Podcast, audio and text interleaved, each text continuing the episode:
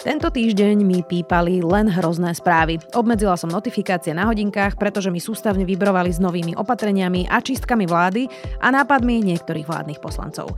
Do toho pár správ o Gaze, Ukrajine a Trumpovi a je z toho riadny depresívny koktejl. Dnes mám pre vás návod, ako si udržať psychické zdravie a stále byť v obraze. Vítajte pri ďalšom mojom newsletteri, dnes o tom, že nemusíte online čítať o každom konflikte na svete.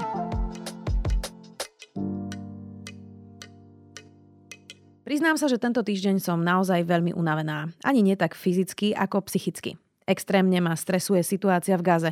A pristihla som sa pri tom, že už nedokážem čítať aktuálne dianie z tejto vojny, pretože je to na mňa prosto príliš. štyritisíc mŕtvych detí, absolútna humanitárna katastrofa a posledný týždeň na mňa vyskočilo niekoľko rozhovorov s lekármi bez hraníc, ktorí sú priamo v Gaze. To, čo opisovali, bolo evidentne príliš aj na nich, hoci sú trénovaní a videli už všeličo. Zdá sa, že ľudia úplne vypli rácio a jediné, čo momentálne dokážu, je postaviť sa na jednu stranu a vykrikovať na tú druhú.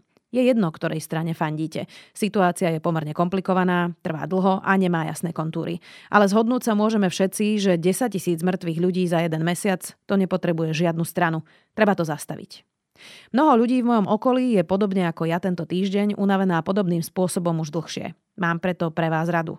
Ak vás napriek únave zaujíma aktuálne dianie a nechcete ho úplne vypnúť, je rozumné si nastaviť nejaké pravidlá. Napríklad vypnúť si všetky notifikácie a prečítať si výber dôležitých správ večer alebo ráno. Informácie o Gaze čítam len raz za tri štyri dní. Viac nezvládam. Je zdravé chrániť sa a dávkovať si to v znesiteľnej forme. Mnohí to neurobili ani počas covidu, ani počas vojny na Ukrajine. Neskôr sa im stalo, že mali taký pretlak, že prestali správy sledovať úplne. Lenže to naozaj nie je optimálny stav. Obzvlášť nie, keď nová vláda nastúpila rozhodne a jasne s cieľom urobiť poriadky v polícii. Počúvajte svoje telo.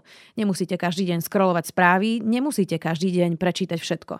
Je lepšie zostať v obraze raz za týždeň, ako prestať sledovať dianie okolo seba. Nastavte si naše newslettere alebo newslettere iných médií. Urobia túto prácu za vás. Alebo si kliknite večer v našej minúte, že chcete vyfiltrovať najdôležitejšie správy a prebehnite to. Zostaňte v obraze, ale v bezpečnej miere. Je ľahké nechať sa zaplaviť všetkými katastrofami na svete, aj takými, ktoré pre náš život nemajú veľký význam. Tento týždeň mám pre vás teda len túto radu. No verte mi, je cenná. Podcast týždňa Gábor Maté. Addiction is manifested in any behavior in which a person finds temporary relief or pleasure and therefore craves, but then suffers negative consequences in the long term and doesn't give up despite the negative consequences. So pleasure, craving, relief in the short term, harm in the long term, refusal or inability to give it up. That's what addiction is. I didn't say anything about drugs. It could include drugs, obviously. Nicotine, caffeine, crystal meth, heroin, fentanyl, alcohol. Could also be sex, gambling, shopping, pornography, fantasy. Eating, fantasy, bulimia, internet gaming, work, power. I could go on and on and on. Ak čítate tento newsletter už dlhšie, Gábor Maté tu už bol niekoľkokrát. Tento expert na závislosti a traumy má unikátnu debatu s podcasterom a hercom Dexom Shepherdom, ktorý je abstinujúci alkoholik. Maté veľa hovorí aj o traumách. Sám má jednu z veľmi skorého detstva, keď ho matka zachránila pred deportáciou Židov. Your addictions, my addictions were adaptations. Adaptations to what? To emotional pain? Where is that pain sourced? In trauma. So addictions are not diseases that you inherit. They're not bad habits that you choose. They're desperate attempts to relieve suffering. That's all they are. And the fact that your addictions were criminal, it's only because this society criminalizes certain addictions. Vypočujte si tento rozhovor. Aj na Slovensku si väčšina ľudí ešte stále myslí, že závislosť je sila vôle, nie choroba. Ešte stále si väčšina z nás myslí, že je to len o tom, že niekto chce piť a chce byť závislý. Ale závislosť je jedna z najhorších chorôb a mali by sme sa k nej začať tak aj správať. Video týždňa Ivan Korčok. Aby tu nevznikol dojem, že ja idem vlastne cez vlastníctvo spájať nespojiteľné politické brehy.